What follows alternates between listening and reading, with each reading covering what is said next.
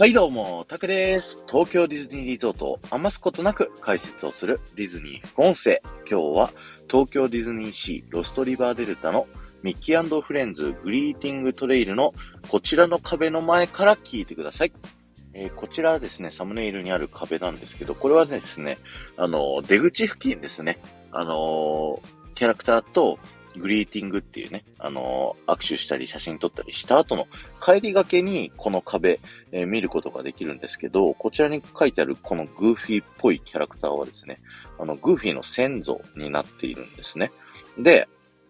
えー、この壁に隠された、あの、ちょっとした面白いところっていうのをね、今回は紹介させていただきたいんですけど、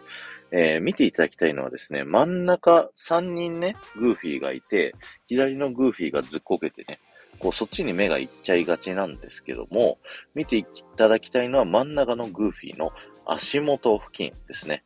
こちらですね、遺跡の模様をですね、見ていただきたいんですけど、よーく見るとですね、日本語で、また来てねというね、キーワードになっておりまして、あのー、日本語でもうひらがなでね、それこそ書かれているので、ぜひね、皆さん、あのー、このグリーティングトレイル体験した後はですね、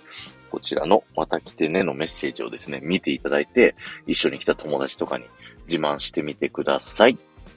今日は終わりです。ありがとうございました。この放送が面白いと思った方は、ぜひいいね、残していっていただけると、僕はものすごく喜びますので、よろしくお願いします。また、ハッシュタグディズニー副音声をタップしていただくと、えー、僕が東京ディズニーリゾートのいろんなところから豆知識をお話しさせていただいてますので、そちらの方も聞いてみてください。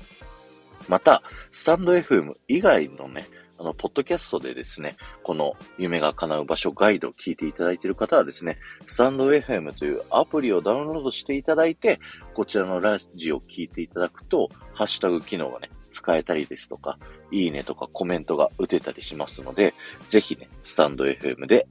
このタクラジ聞いてみてください。この後も夢が叶う場所、東京ディズニーリゾートで素敵な旅のひとときをお過ごしください。